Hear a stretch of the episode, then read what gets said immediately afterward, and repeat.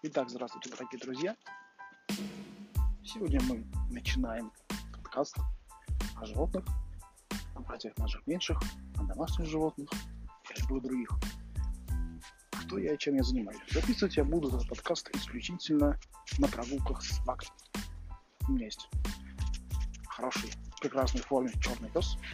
С ним я гуляю по утрам и вечерам. Чаще всего мне делать нечего. Я думаю свои мысли о животных, о бизнесе, о мире, об отношениях и о всем разном. Вот. Но здесь я решил поговорить только лишь о животных.